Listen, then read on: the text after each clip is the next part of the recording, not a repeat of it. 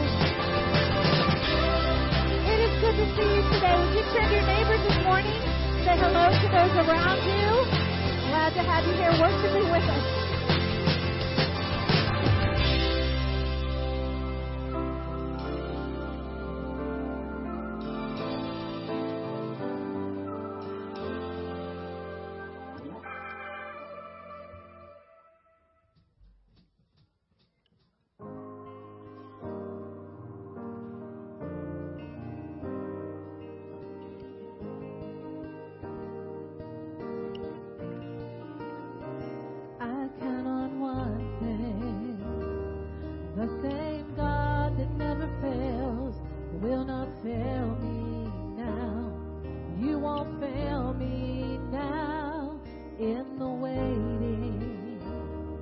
The same God who's never late is working all things out. You're working all things out. Yes, I will lift you high in the lowest.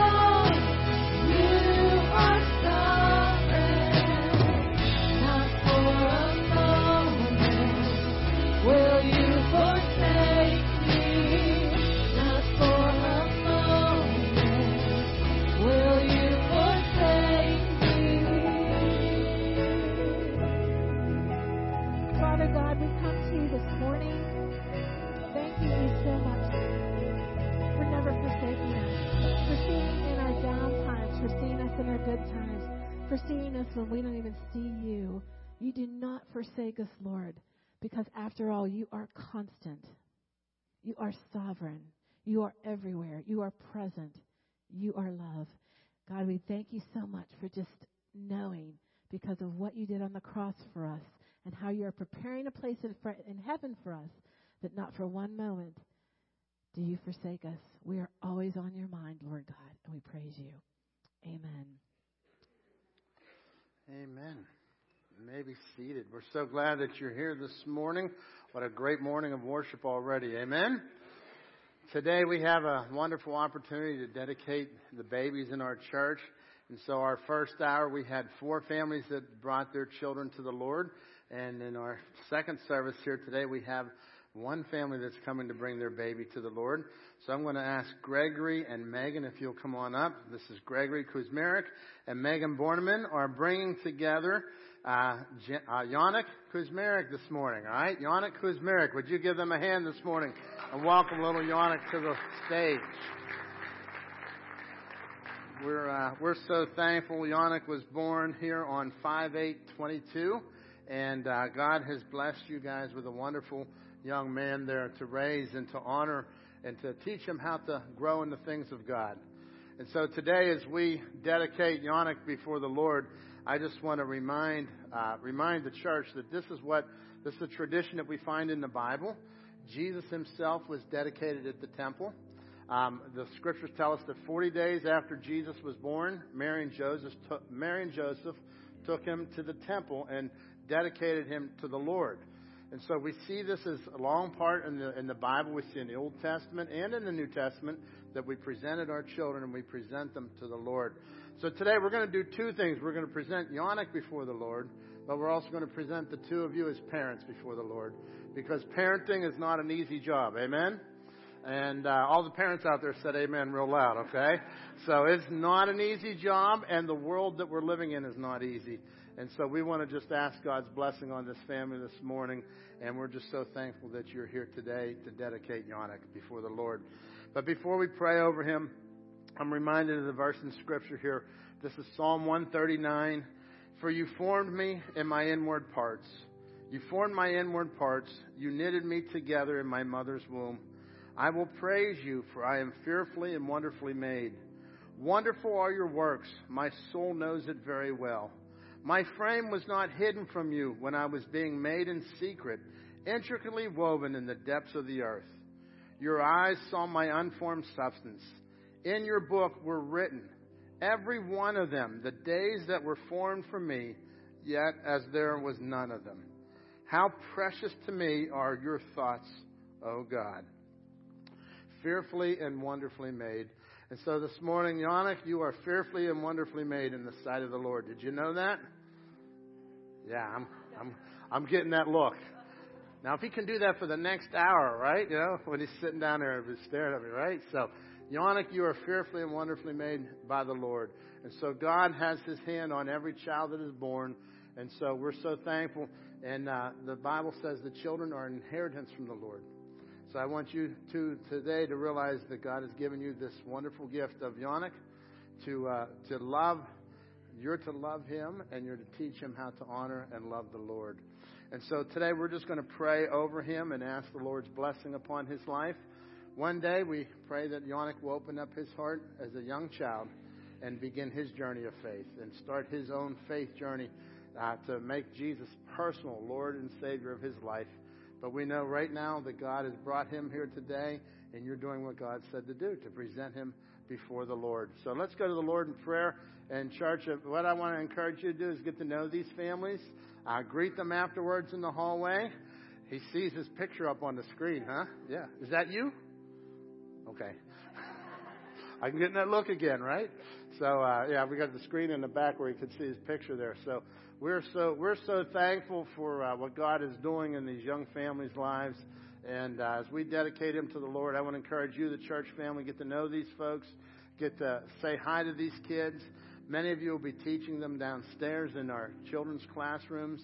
And as we do, we as your church are coming alongside to support you as mom and dad to help raise your child to honor and love the Lord Jesus Christ help, help your child honor and love the Lord Jesus Christ. So we are here for you as a family. That's our committed commitment to you. We're your church family and we'll be here for you. And so now we're going to ask the Lord to do his work. Amen. Let's go to the Lord in prayer this morning, all right?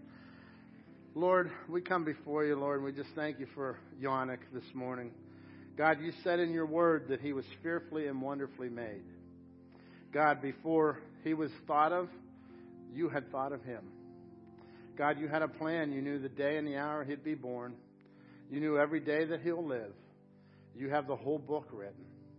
God, we thank you for Yannick this morning, and I just pray you'll put your hand upon him and just bless his life, Lord. May, may he open his heart to you at a very young age, Lord. Uh, within the first few years of him being able to understand, Lord, may you open his heart and he follow you, God. Plant the seed of the gospel inside this little guy's heart and bring him to Jesus. Open his heart that he may have a relationship with Jesus at a very young age that will protect him from a lifetime of sorrow and will give him a lifetime of direction. Lord, I thank you this morning for parents here. We lift up to you Megan and Greg this morning, Lord. I just ask you put your hand upon these folks, Lord, and you'll continue to move mightily in their life. And we dedicate them to you as parents, Lord. Give them the strength that they need. It's not an easy road parenting. It's a lot of work.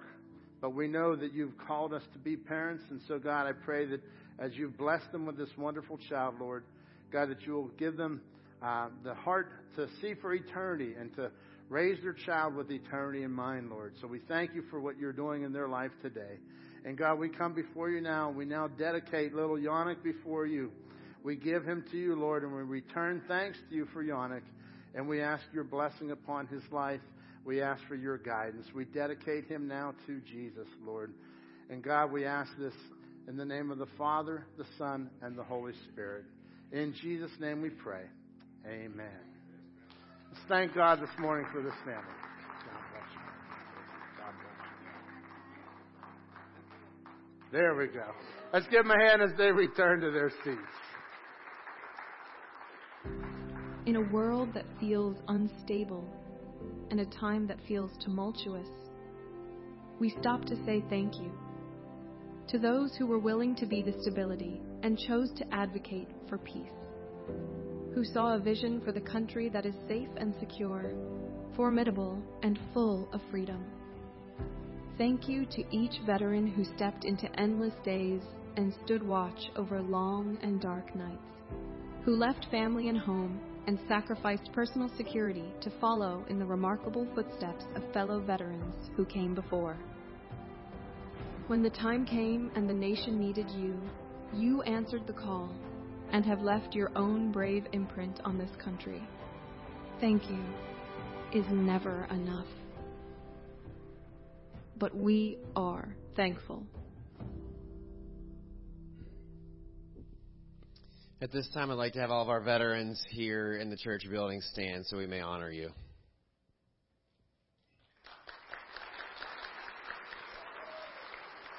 And uh, all of our veterans, uh, uh, some of our students are coming around. They have a gift for you. So all of our veterans, please remain standing so we may have a gift. Up here, yeah, up here too. Good job, guys. To all of our men and women who have served, we are so grateful. Please understand that this church supports our veterans, and we are so grateful for the men and women who have served. Thank you, and to you and your families as well. We're so grateful and we honor you this morning. Well, church, it's a great day to be here. And uh, we're thankful that you're all here. And so, if you look in your bulletins, there's um, we want to encourage you take take a look um, at those bulletins because every week there's something new. And I want to encourage you as you're looking through the different things, um, just know that we pray over these events, these activities. They're meaningful. Our mission here at Crossroads is to bring people into a growing relationship with Jesus Christ. So as we look at all the events that we do, sometimes it's easy just to go, hey, let's just throw a pin on a on a board and see if it sticks. Um, sometimes that happens because we're trying to figure out, you know, what's going to work. But just know that there's meaning and there's a purpose behind these. And one of those is our packing party. Our packing party is going to be this Wednesday. So uh, I hope that you uh, were able to grab a few of those Operation Christmas Child boxes in the foyer and fill and fill them up uh, by yourself or with your family. Um, bring them back this week. Uh, and then those will get shipped out next early next week. But I also encourage you to come out on the 15th, which is Wednesday. All of our men's and women's and kids and students uh, activities will be paused on this Wednesday, and we're gonna all gonna be in the gym at 6:30 to 8. So come on out. We're gonna be packing shoe boxes as a church family. And the other thing too is if you would like to give uh, towards buying some of these items, you can grab an envelope uh, in front of you and then just write packing party Or you can go online and give, and you can put in the memo online. You can put packing party. All the money that comes in, we will use that to buy uh, items so that we can pack uh, in the shoe boxes this Wednesday night at 6:30 over in the gym. So hope hope to see you there. It's going to be a really special time as a church family. And then uh, the, the following week, we're going to be having our Thanksgiving Eve night of worship and communion. So this, again, is a really special time for us not just to have one more thing, but for us to pause as a church to worship the Lord um, to be thankful. And it's just a, it's a it's a very specific time that we pause and we hear stories of people who have been changed by Jesus, which I, I, I can't hear enough of. Um, so come on out, and that's going to be on the 22nd, and that's at 7 p.m. right here in the auditorium. So we're looking forward to seeing you there. And then in your bulletin, you got one of these handouts. If you would like more of these handouts, I encourage you grab some at the Welcome Center on your way out. But here's the charge and the challenge. This is a great way to invite somebody. And I don't know if you've ever been on the receiving end of an invite, but if someone gave it to you and they're like, "Here, come to this," you're like, "Okay." And then it usually goes somewhere that we put that makes people feel good, and then we may dispose of it later. Um, but I want to encourage you: pray about somebody that you can invite to come and be with you. So think about this: if I invite you and say, "Hey, would you come to this?" You're like, "Okay, think about it, whatever." But if I say, hey, would you come hang out with me and come to this concert with me, it takes a totally, it, it takes a whole different form. So that's what we want to challenge you as, as a church is for you to invite someone to come because we're going to be sharing the greatest message is Christ. And then this group is phenomenal. Um, encourage you look up their YouTube videos, look them up online. They are a great, entertaining show. The whole stage is going to be full band, and these guys are going to have a wonderful concert. And then afterwards, there's dessert. So Dessert? Anybody? Okay, so on the 14th and 15th of December, I encourage you to invite someone to come on out, and it's going to be a really great time.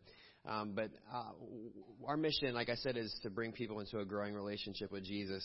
And one of those ways that we move towards that mission is giving. Uh, church, thank you for giving unto the Lord. Uh, you can give online through the mail or the offering boxes here at the church. Um, but let's pause and let's continue on in this, our service, and we're just going to pray and ask God to speak to us. Lord God, we, we adore you. Lord, we pause and, and thank you for, God, the opportunity that we have to gather in this building. Um, Lord, this is just another building. We could go down the road uh, to, to, to the beach house. God, we could go to the, the local schools. Uh, God, it doesn't matter where we gather, we're gathering and we are unified in Christ. Your truth is our sword in this life. Your truth is our standard, God, your Bible. So as we open it up this morning, would you speak to us? Would we see something, hear something, be impacted by something in your word today, God, that we've never been impacted before? It's all for your honor and your glory, Lord God. And for our men and women, our veterans here at the church, maybe those who are unable to attend, maybe some uh, participating in other activities with family, God, we give thanks for our veterans. Lord, for their sacrifice, for their family sacrifice. Lord, it's, it's all for you, and we worship you. In Christ's name, amen.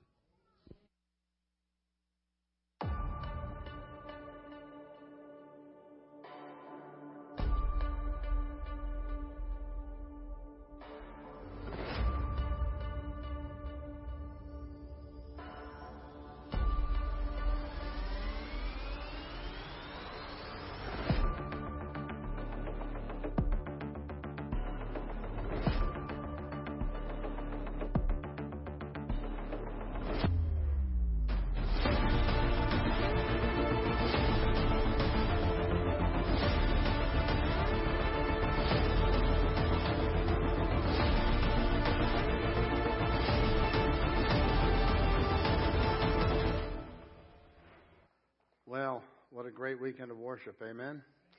God is good to our church, and He's been good to our church family. So we thank God for all that He's doing here at Crossroads. So I want to encourage you folks as we are heading in towards Christmas to uh, remember to look at the list for the birthday gift of Jesus. We've included the full list inside of your bulletin this week. For those of you that are new to Crossroads, I want to explain to you that every year we ask people in our church to uh, to make Jesus a priority on your giving at Christmas time because many times we get we say Christmas is all about Jesus and then we we give to everybody but Jesus. So I want to encourage you take out that list and you can just pray over these. And so what we're doing together as a church is we are uniting together as a church and we are going to send out these funds to all these people here. So as we raise these funds, uh, we're so thankful. The last few years we've gone well over a hundred thousand. We've given almost 150,000 in the last few years. And everything that comes in over will go to these missionaries. So if we go to 125,000, that means some of these figures just keep going up and we help people all over the place. So we want to thank God for this opportunity.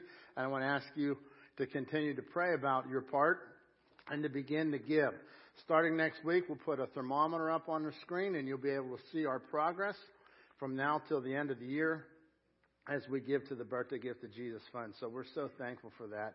And uh, on and I also just want to say thank you to our veterans. I know Luke's already celebrated you, but I want to say thank you. You know, I, I uh, as you get older, you start to understand the importance of that and you understand how important your sacrifice and your service was to us. So we thank you, the veterans in our church this morning that are here with us. Um, I'll tell you what, I was talking with one of the older guys in our church. He was in Vietnam, and he was explaining to me how that he stepped on a, an explosive device in Vietnam, and it threw him back over. And he talked about all the stuff that was in his body, all the stuff that they had to take out, and the months-long surgeries and uh, and he talked about how that uh, I, I noticed that he's worn hearing aids, and I said, "Is that where you got your hearing loss?" And he says, "Yes." And so I want to thank God. There are many men and women in our church that have made that sacrifice to serve our country. Many have. There are many Purple Hearts in our in our church as well. Of course, you know Eric McElveny. We're thankful for Eric and his story that we've heard. He, he has told his story here many times. But I want to just thank God for all you men and women uh, that have served in our military again. Let's thank God one more time. We thank God for you. We appreciate your service. we thank God for for those that are actively serving today as well. So we thank we're so thankful for our military. We're thankful for what God has given us, and we're thankful for these families that uh, that are able to do that and make these sacrifices. And so today, as I think of that, I'm reminded of pain. You know, when you're thinking about pain, there's a, a lot comes to your mind when it come, when you think about pain, but you typically don't think of pain as a good thing. Pain is absolutely a good thing. Pain is a messenger that demands our attention. When you get up in the middle of the night and you go go to the restroom in the middle of the night and you stub your toe on the on the bedpost, right? What happens? Yeah, I hear, I hear something happens over here. The rest of you sleep through it, right? Uh, I know what happens. You say a few things. You call your family. you call everybody, don't you? Ah! Right, because you're in pain. And so that pain is a messenger that tells you don't do it again. That pain is a messenger that says, get this fixed. That pain tells you you've got to do something. Can you imagine not having the gift of pain? Imagine you get up and you stub that toe in the middle of the night and you don't have pain. Then you just do it again every night. and Pretty soon you mutilate your foot every day, right? Um, I heard a story uh, years ago. There was a person in our church who had no sensitivity in their fingers and in their hands, couldn't sense heat or cold.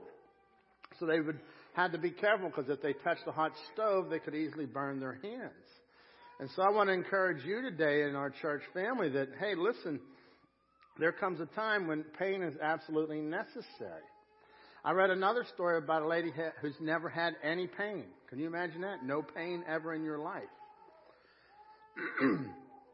and as she was struggling with not having any pain, she went and had a surgery. She came out of the surgery and the doctors wanted to prescribe her medicines. She never needed any of the pain medications after surgery. She's a, uh, a complete wonder. They're trying to figure out what is this genetic makeup. But I want you to understand this morning that when you're in pain, pain is actually a gift. And if you're in pain, here's what happens. You could care less about the reasons for pain. You just want the pain to stop, right? When I go to the doctor and I'm in pain, what do I do? I don't go in and say, Hey doc, could you tell me the reason for the pain?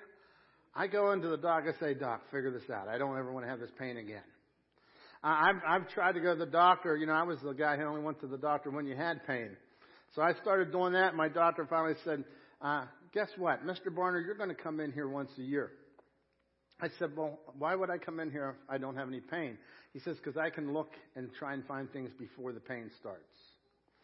Pain is a gift. Now I go every six months, and those are just the scheduled times, right? Now I go on top of all the pain, and he checks and he checks and he checks, and it's so important that we do that. But if you're in pain, you could care less about the reasons for suffering, and you're more concerned about the resources for suffering. You're more concerned about how can I stop this pain. And this morning, as a child of God, I want to remind you that there is purpose in pain. There is purpose in pain. God's truth will not make you immune to pain. It will not make you immune to problems. But it can protect you from the bullets of doubt as to the purpose and the reason for pain. When we look at life, it is so easy for us to say, oh, I just got to get out of this pain. I got to get out of this pain. But pain and suffering are part of life, and the passage that we're going to look at today is an interesting passage, and it has quite a few um, what are known as the problem verses in it. Okay? From theologically, theologians have struggled on some of the verses in it. So we're going to look at this passage today. We're going to look at those theological struggles, but that's not the purpose of the passage. The passage is talking about suffering in a greater context. And how do we handle suffering? Why do we handle suffering? So let's start in 1 Peter 3:17. For it is better to suffer for doing good, if that should be God's will, than for doing evil. For Christ also suffered once for sins, the righteous for the unrighteous, that he might bring us to God, being put to death in the flesh, but made alive in the spirit, in which he went and proclaimed the, to the spirits in prison, because they formerly did not obey when God's patience waited in the days of Noah, while the ark was being prepared, in which a few, that is, eight persons, were brought safely through the water. Baptism, which corresponds to this, now saves you, not as a removal of dirt from the body, but as an appeal to God for a good conscience through the resurrection of Jesus Christ, who has gone into heaven and who is at the right hand of God with the angels, the authorities, and powers having been subjected to him. Now, the first thing that we're going to see about this passage in, in the scripture here this morning is this Jesus died on purpose to bring you to God. Would you say that with me? You see, Jesus did this because we needed a Savior. And when Jesus died on the cross, this was not an accident. This wasn't like, it didn't take God by surprise. The criminals didn't all of a sudden take Jesus over and he had no clue what was going on. He died on the cross and he died on the cross on purpose. Look here at verse 18. For Christ also suffered once for sins, the righteous for the unrighteous, that he might bring us to God being put to death in the flesh, but made alive in the spirit. Christ also suffered once for sins. Remember, he's talking about suffering. He's come through this whole thing of submission, and now he goes into suffering, and this whole context of suffering, he says, remember, Christ suffered once for sins. And he did. And I love that because it was a final payment. Jesus did it. It says once. He did this once for sins. That's all that needed to be paid. Jesus paid for our sin once for all forever. And if there was anyone who ever suffered for doing nothing wrong, it was Jesus Christ. Jesus did not deserve to die a criminal's death. Jesus was not a criminal. He should not have been hung on a cross according to what's fair. But Jesus ended up dying a criminal's death. He dies an excruciating death. As a matter of fact, the word excruciating comes from a Latin word that means from the cross or out of the cross. I'm sure you've used that word. Man, I just had excruciating pain last night, right?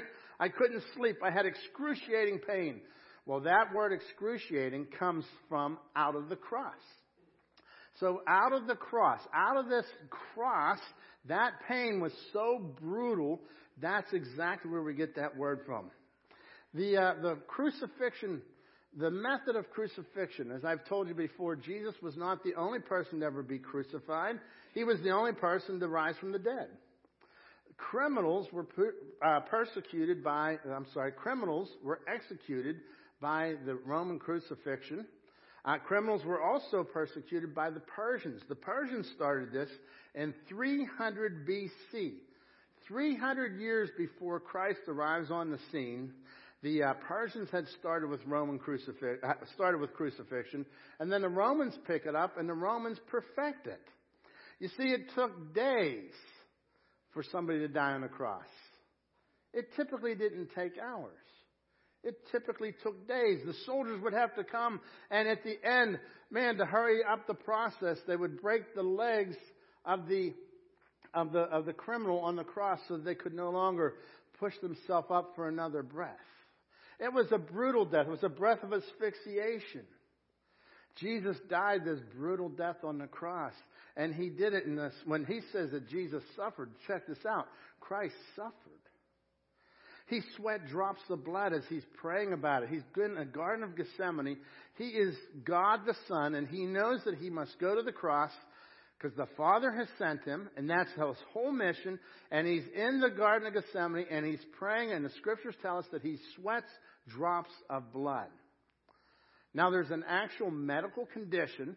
It's known as hematidrosis, where you can, where the uh, capillaries, small capillaries in the forehead can break, and you can actually sweat drops of blood and sweat together.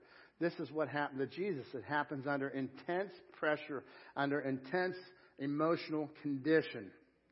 Uh, he endured six illegal trials. Man, they took him through the kangaroo courts. They did it overnight. He was wrongly accused. Man, they falsely accused him. They wrongly accused him. He was beaten with the with the flagrum. They, it was a, a, whip, and they took the whip, and as they beat Jesus, on the ends of the whip were all multiple ends to the whip, and there would be uh, bone and metal that would just dig in as they would rip, and it would just tear and shred the shred the person apart. Jesus was beat like this.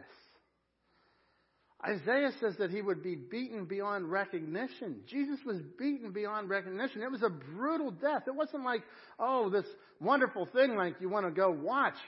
He was beaten. He was destroyed. And then they nail him to the cross. They crucify him on Golgotha. And he pays for the sin of the world. Jesus, your Savior, suffered and died in the flesh. And folks, as much as we might suffer. I want you to catch this. We will probably never suffer like Jesus did. We will probably never suffer to the extent of Jesus did, at least not in our culture. I think you can go back and look through church history and you'll see that many, many church followers, many Christ followers did pay that price. Go look at the Foxe's Book of Martyrs. It's spelled F-O-X-E, Foxe's Book of Martyrs. And you will find out that there was a tremendous amount of persecution. Many people ended up getting filleted. I mean, people became candles for, for Roman emperors. I mean, it was just terrible situation that people lived in. But in our lifetime, you probably aren't going to suffer as much as Jesus did. And the writer of Hebrews puts it this way. He says, in your struggle against sin, you have not yet resisted to the point of shedding your blood. Folks, the purpose behind suffering was that he might bring us to God. There was a, there was a veil in the temple. It was this curtain. Behind the curtain was known as the Holy of Holies. And the only people that could get behind there to the Holy of Holies would be the holiest person. So that was known as the high priest. So once a year, the high priest would make his journey behind this curtain to the Holy of Holies and he would make an atonement for sin. But check out what Matthew chapter 27 says. When Jesus died, Matthew 27, 51, when Jesus died, it says, Behold, the curtain of the temple was torn in two from the top to the bottom, and the earth shook and the rocks were split. Who took the temple curtain down? It was Jesus. Jesus died on the cross, and God Himself shred that temple curtain, and now saying there's access to God. Every human has access to God. How do you have access to God? Through Jesus Christ.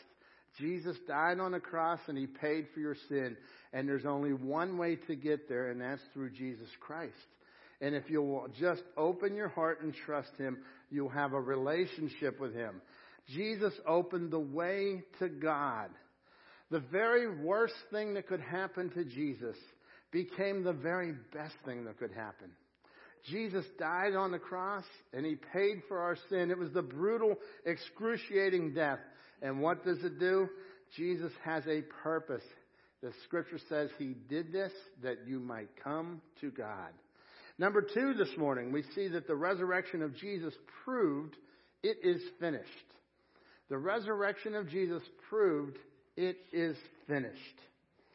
Look at verse 18. For Christ also suffered once for sins the righteous for the unrighteous, that he might bring us to God, being put to death in the flesh, but made alive in the spirits. Folks, Jesus resurrected from the dead. Three days later, Jesus rose again, and he is ever alive. But whenever he did that, it, what he did was he made an exclamation point to the phrase, it is finished. Look at John 19:30. When Jesus therefore had received the vinegar, he said, It is finished. He bowed his head and he gave up the ghost. That word, it is finished, is a powerful word. It's a Greek word. It means, it's tetelestai, and it means paid in full. So whenever Jesus gave his last word on the cross, before he takes his last breath, breath, he says, it is finished. Tetelestai, paid in full. It is complete. And then he gives up the ghost. He takes his last breath and he dies. And what he was saying was that the payment for your sin and for my sin has been paid in full. It is finished. It is complete. You know what else was finished on that day? The suffering of Jesus. Jesus suffered. Listen, to leave heaven and come to earth alone is suffering. We always talk about going to heaven. We don't ever talk about coming back from heaven, do we? There's nobody that says, I can't wait to see the streets of gold and come back and tell you about it. I can't wait to get on the street of gold. See, you don't leave the street of gold to come to a Pittsburgh pothole, do you?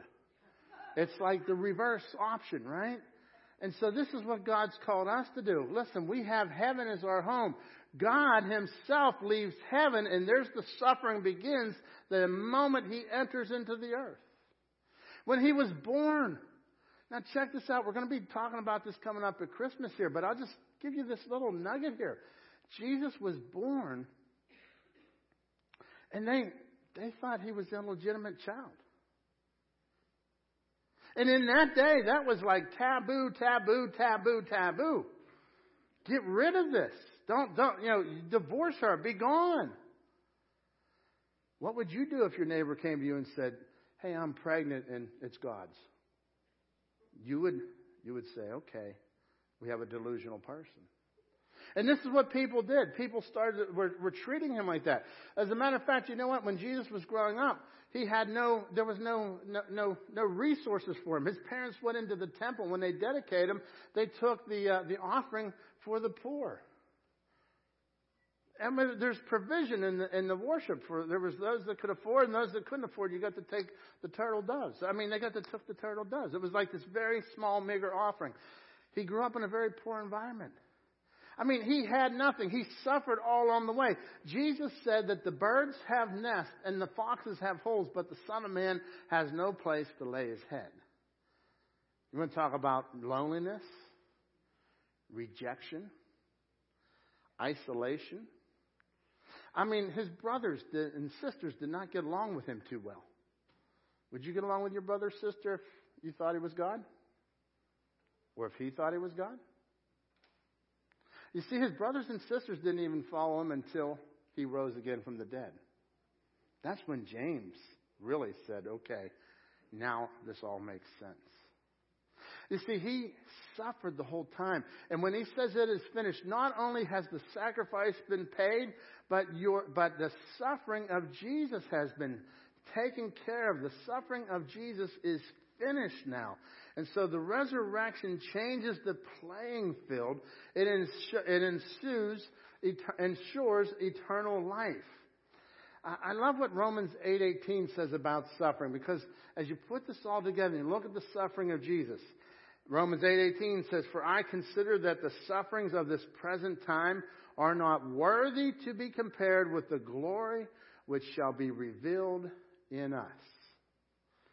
Folks, as you're thinking about suffering, I want you to understand we will suffer, we will continue to suffer, but there is a glory to be revealed. There is a glory to be revealed. You see, Jesus understood this as Jesus was praying in the Garden of Gethsemane.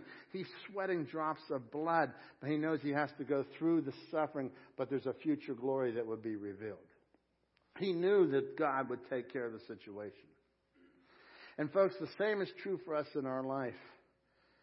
If you're a believer, now catch this. If you're a believer, this earth is the closest that you will ever get to hell. It's the closest that you will ever get to hell. And I'm not saying this is hell on earth. I'm saying this is the closest that you'll ever get to hell.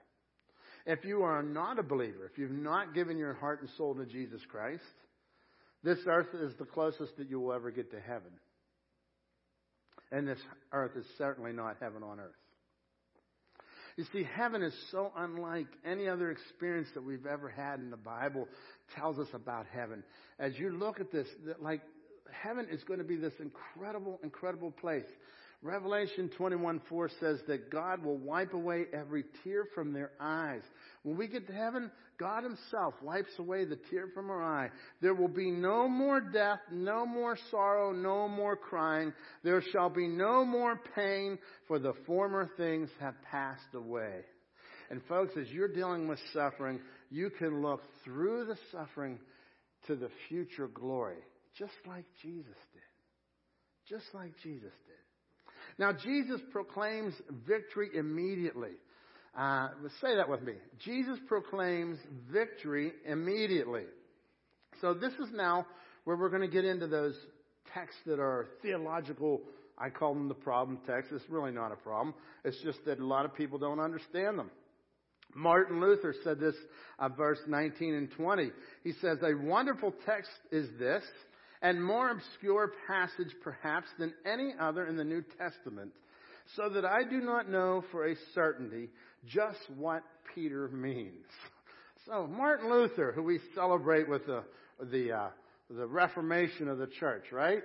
Uh, with the with the, the Protestant Reformation there, right? So he nailed the 95 theses to the church door.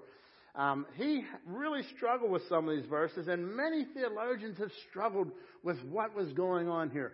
But even wherever they land on whatever verse 19 and 20 is in, in particular about, it doesn't change the outcome that Jesus rose from the dead on the third day. Amen? So let's have a little bit of fun here. Jesus proclaims victory immediately. Being put to death in the flesh, but made alive in the spirit, in which he went and proclaimed to the spirits in prison. Now check this out. When Jesus died, they killed his body, but they did not kill his spirit. His body was dead, but Jesus was still alive. Take that, Satan. And let me tell you, when you die, your body will die, and your spirit will still be alive, either in heaven or in hell. There's no option. There's no other place in between. It's heaven or hell. The Apostle Paul said, absent from the body is to be present with the Lord. There's no other option. It's heaven or hell. And you get to decide that by trusting Jesus now as your Lord and Savior. And if you'll do that before, before you, the day you die, you have a home in heaven because of who Jesus Christ is. Amen? Now check this out. When Jesus dies, it says, in which he proclaimed, ah, he was made alive in the Spirit, in which he went and proclaimed to the spirits in prison. Verse 20, because they formerly did not obey what God's patience waited in the days of Noah while the ark was being prepared, in which a few, that is, eight persons, were brought safely through water. So check this out. I could take three weeks on this two verses, but I'm just going to give you a high level synopsis. Jesus' spirit is alive, and he is well. He's not yet ascended into heaven at this point. We know that because whenever he makes his physical appearance, what's he say? He says, Mary, don't touch me because I have not yet ascended into heaven yet. So what has he done in those three days? Well, it says that he went to the spirits, to these, and we're going to call them the evil spirits. Um, because they formerly did not obey. There's an allusion here back to Genesis chapter 6, where the sons of God got together with the daughters of men. And the whole thing, and we talked about this several months ago, the sons of God being the fallen angels. You see, when Satan fell, Satan wanted to be higher than God. When Satan fell, he took about a third of the angels with him. So there's there's this there's hundreds and hundreds of a spirit world. And folks, I want to I, I want to tell you this today. There is a spirit world still today. There are angels and demons fighting right now. I mean, if we could see what is happening in the atmosphere around us, I think we would be blown away. There are angels, there are demons all over the place, but there's nothing for us to fear because greater is He who is in us than He who is in the world. Amen?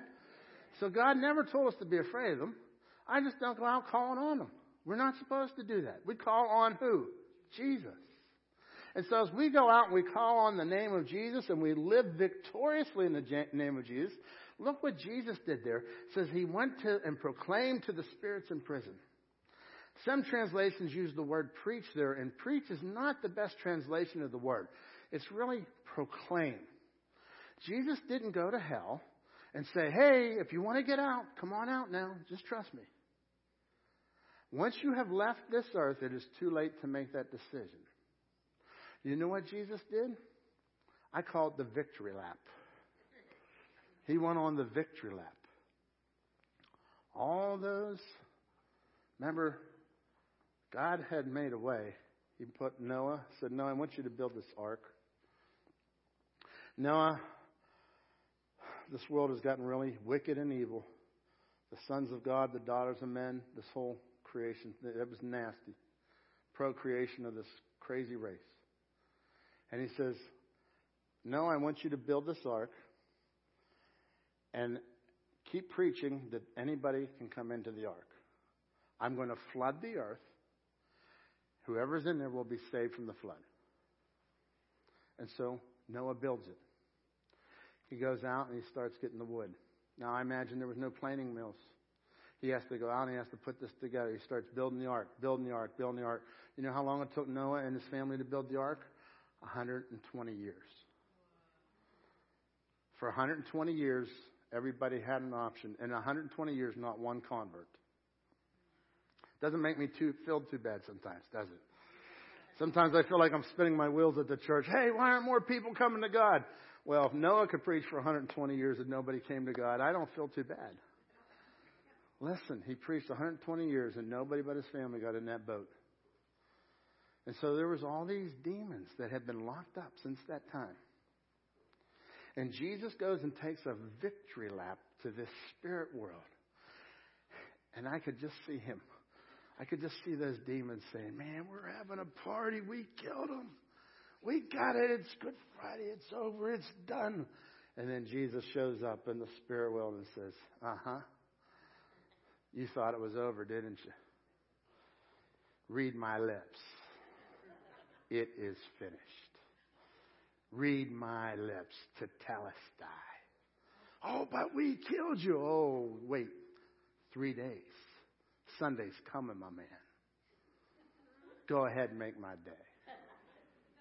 See, that's my version. That's the Ken Barner translation, okay? But let me tell you, it was a victory lap. Jesus went on a victory lap and he declares victory. And listen, Jesus is victorious over the spirit world, my friends. There's nothing to be afraid of. We are not to be messing around and calling up evil spirits. No, we are to have victory over them. Amen? And folks, listen, if you're dabbling with any of that stuff, walk away from it and walk right to Jesus. Because as you walk with Jesus, you will find more power than you've ever had. Jesus has more power in one sentence than Satan has in every sentence. Man, oh day, God has got everything that you need. And I want to encourage you to go out and live in victory. Though you are suffering, live in victory. So during that three days, this is what happened. Jesus took his victory lap in the spirit realm. Verse 21, baptism, which corresponds. Now, this is the other one. I'm just going to briefly hit this. Baptism, which corresponds to this, now saves you not as a removal of dirt from the body, but as an appeal to God for a good conscience through the resurrection of Jesus Christ. Baptism, and then Peter stops. He says, not as a removal of dirt from the body. Listen, baptism, in the way he says it, you're going to understand this. The translation looks like, oh, baptism gets you saved. That's not what he's trying to say here. He's saying baptism, which corresponds to the flood. What happened in the flood? Eight people were saved by the flood. Why? The earth was so wicked, so, so terrible, God should have destroyed everybody, but He sent a flood and He gave a way of escape and He made the ark and He says, jump into the ark, eight receive Him and go through the ark. So the water did not save those eight people. The water destroyed everything. The water did not save, God saved. And he says, and so this is in theology. I'm going to give you a little theological lesson here today, okay? And you can just forget it, so it's all right. But it's, it means, uh, theologians call this a type and an antitype. As a matter of fact, if you have the New King James Version, right there it says, and this is the antitype. See, there's the type in the Old Testament. The flood came, and then there was new life. The water, and then a new life. And he says to us, baptism, the antitype, the water came and new life. Baptism is the outward sign of the inward decision. We must look at what the Bible teaches on a subject completely. We never take one verse and make a whole deal out of it. We have to look at what does the Bible teach about everything. So we look at it, and what does the Bible teach about this? The Bible teaches that there's one way to God, that's through Jesus Christ. When you, uh, when you trust Him, that's how you become a child of God. That's how you get into heaven. But baptism does not get you into heaven. Baptism gets you wet. Remember that. Baptism merely gets you wet. We have a young lady who's going to get baptized this morning.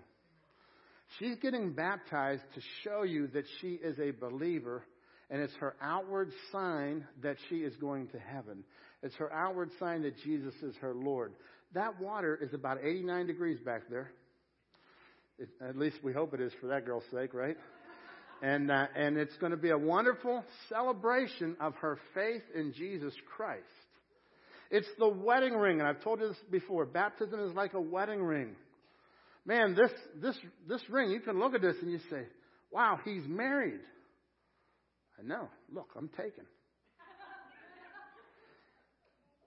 but this ring is not my marriage. This ring is not my marriage. And it's just an outward sign that shows you my inward commitment till death do us part.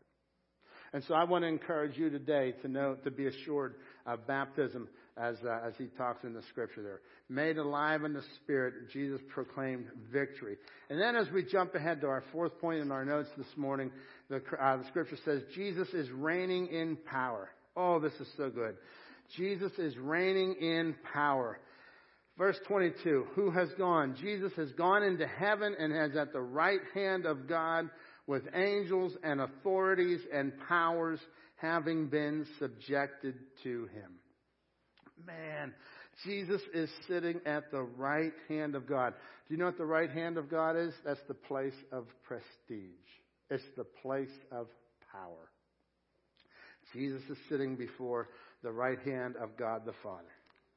Now check this out. Romans chapter 2 verse 9 through 11 says this, says, therefore, God who also has highly exalted him, Jesus, and given him the name which is, a, which is above every name, that at the name of Jesus every knee should bow, of those in heaven and those on earth and those under the earth, and that every tongue should confess that Jesus is Lord to the glory of God the Father. Folks, one day, every human who's ever lived will bow down and confess that Jesus is Lord. It says every. That means that some will be doing that in eternity with God in heaven. And sadly, some will be doing that in eternity in hell. And folks, I want to encourage you to confess Jesus is Lord today. Confess that He is Lord, that He is God, and that He is worthy of all. And don't wait until it's too late. Don't go into a Christless eternity where you will eventually say Jesus is Lord. Man, the person who's the farthest away, the biggest enemy of Jesus right now. Do you realize what's going to happen according to that verse? One day in the eternity, they will be crying out to God and saying, Lord, you, Jesus, you are Lord. And it will be too late. God has given you options. He's given you chance after chance after chance to come to Jesus while you're here. He rises the sun every morning. He's made creation and you go to creation and say, oh, there couldn't be a creator. And you reject him from the very revelation that he gives. And so God keeps giving us this creation. He keeps giving us the revelation. And God is screaming loud and clear, Come unto me, all who are heavy laden, and I will give you rest. Just simply trust your life into my hands and I will give you eternal life. And folks, that's what happens when you confess that Jesus is Lord. And I want to encourage you to do that today. Folks, Jesus' suffering will eventually, eventually led to glory. The suffering of Jesus eventually led to glory, and so will yours.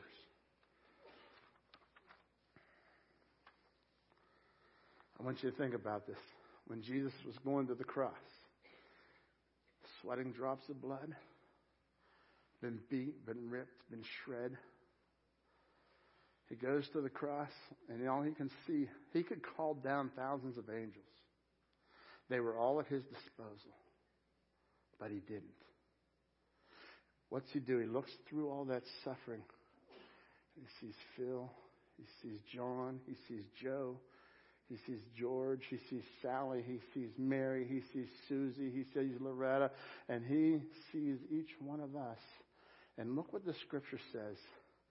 Looking unto Jesus, Hebrews 12, 2, looking unto Jesus, the author and finisher of our faith, who for the joy that was set before him endured the cross, despising the shame, and has sat down at the right hand of the throne of God. God looked, Jesus looked through the suffering and shame to see you. You're the joy. And folks, I want you to catch this. Your suffering will eventually lead to glory. Look through the suffering to that glory of the Lord God Almighty. Let's close in prayer. With our heads bowed and eyes closed as we prepare to sing this morning and then, uh, and then go to the Lord through baptism this morning, I want to I want to ask you today if you will just open your heart to Jesus. I know I've given a strong message today because God's word is very strong. If eternity didn't matter, I wouldn't be so so passionate. But eternity does matter, and so does your soul. And that's why Jesus went to the cross and he paid the price so that you might have eternal life. So I'm going to invite you to trust Jesus Christ this morning. If you'll call on the Lord this morning and just pray unto Him and invite Him as your Lord and Savior. And just pray something like this Dear Jesus, I come before you and I need you. I'm a sinner in need of a Savior. And God, I invite you into my heart and soul right now. I trust you with everything I have. I confess today that Jesus is Lord. And for others in this place today, maybe you're struggling with the whole issue of suffering. Maybe the suffering has been overwhelming.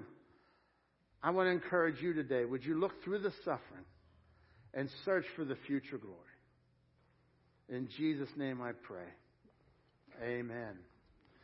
Let's stand together as we sing, as we prepare for our closing song uh, as we prepare for the closing baptism. But this song, it, it just lists everything that we believe. It's what Peter was doing.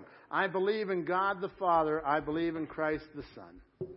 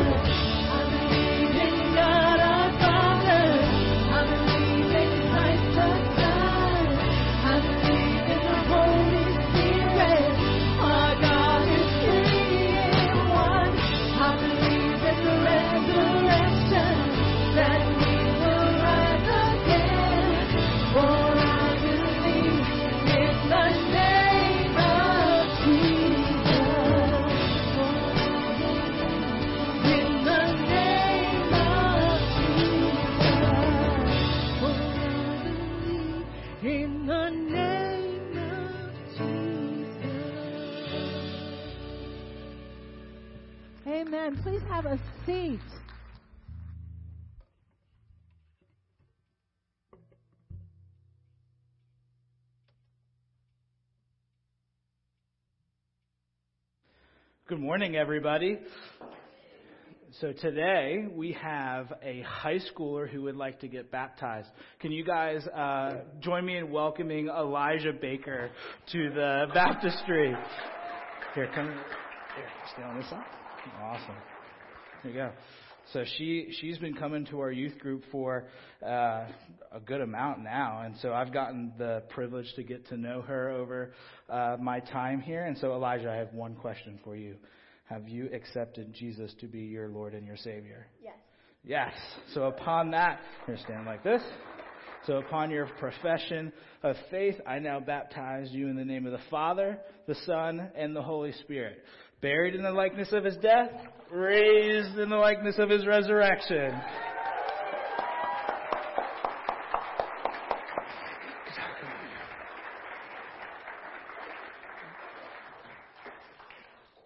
Night. Was the water 83 degrees? Oh, it was. It felt pretty good. There you go. Hey, that's a, that's exciting. We're so thankful for great parents in the church who are raising their kids to honor and love the Lord, and uh, we're so thankful for Elijah, her uh, her step of obedience and following Jesus. Amen. So, if you'd like to be baptized, please let us know. We'd love to have you get baptized as well if you're ready to follow the Lord with that outward sign of the inward commitment. Let's all stand together and be dismissed. I want to encourage you to greet those around you. Have a great weekend.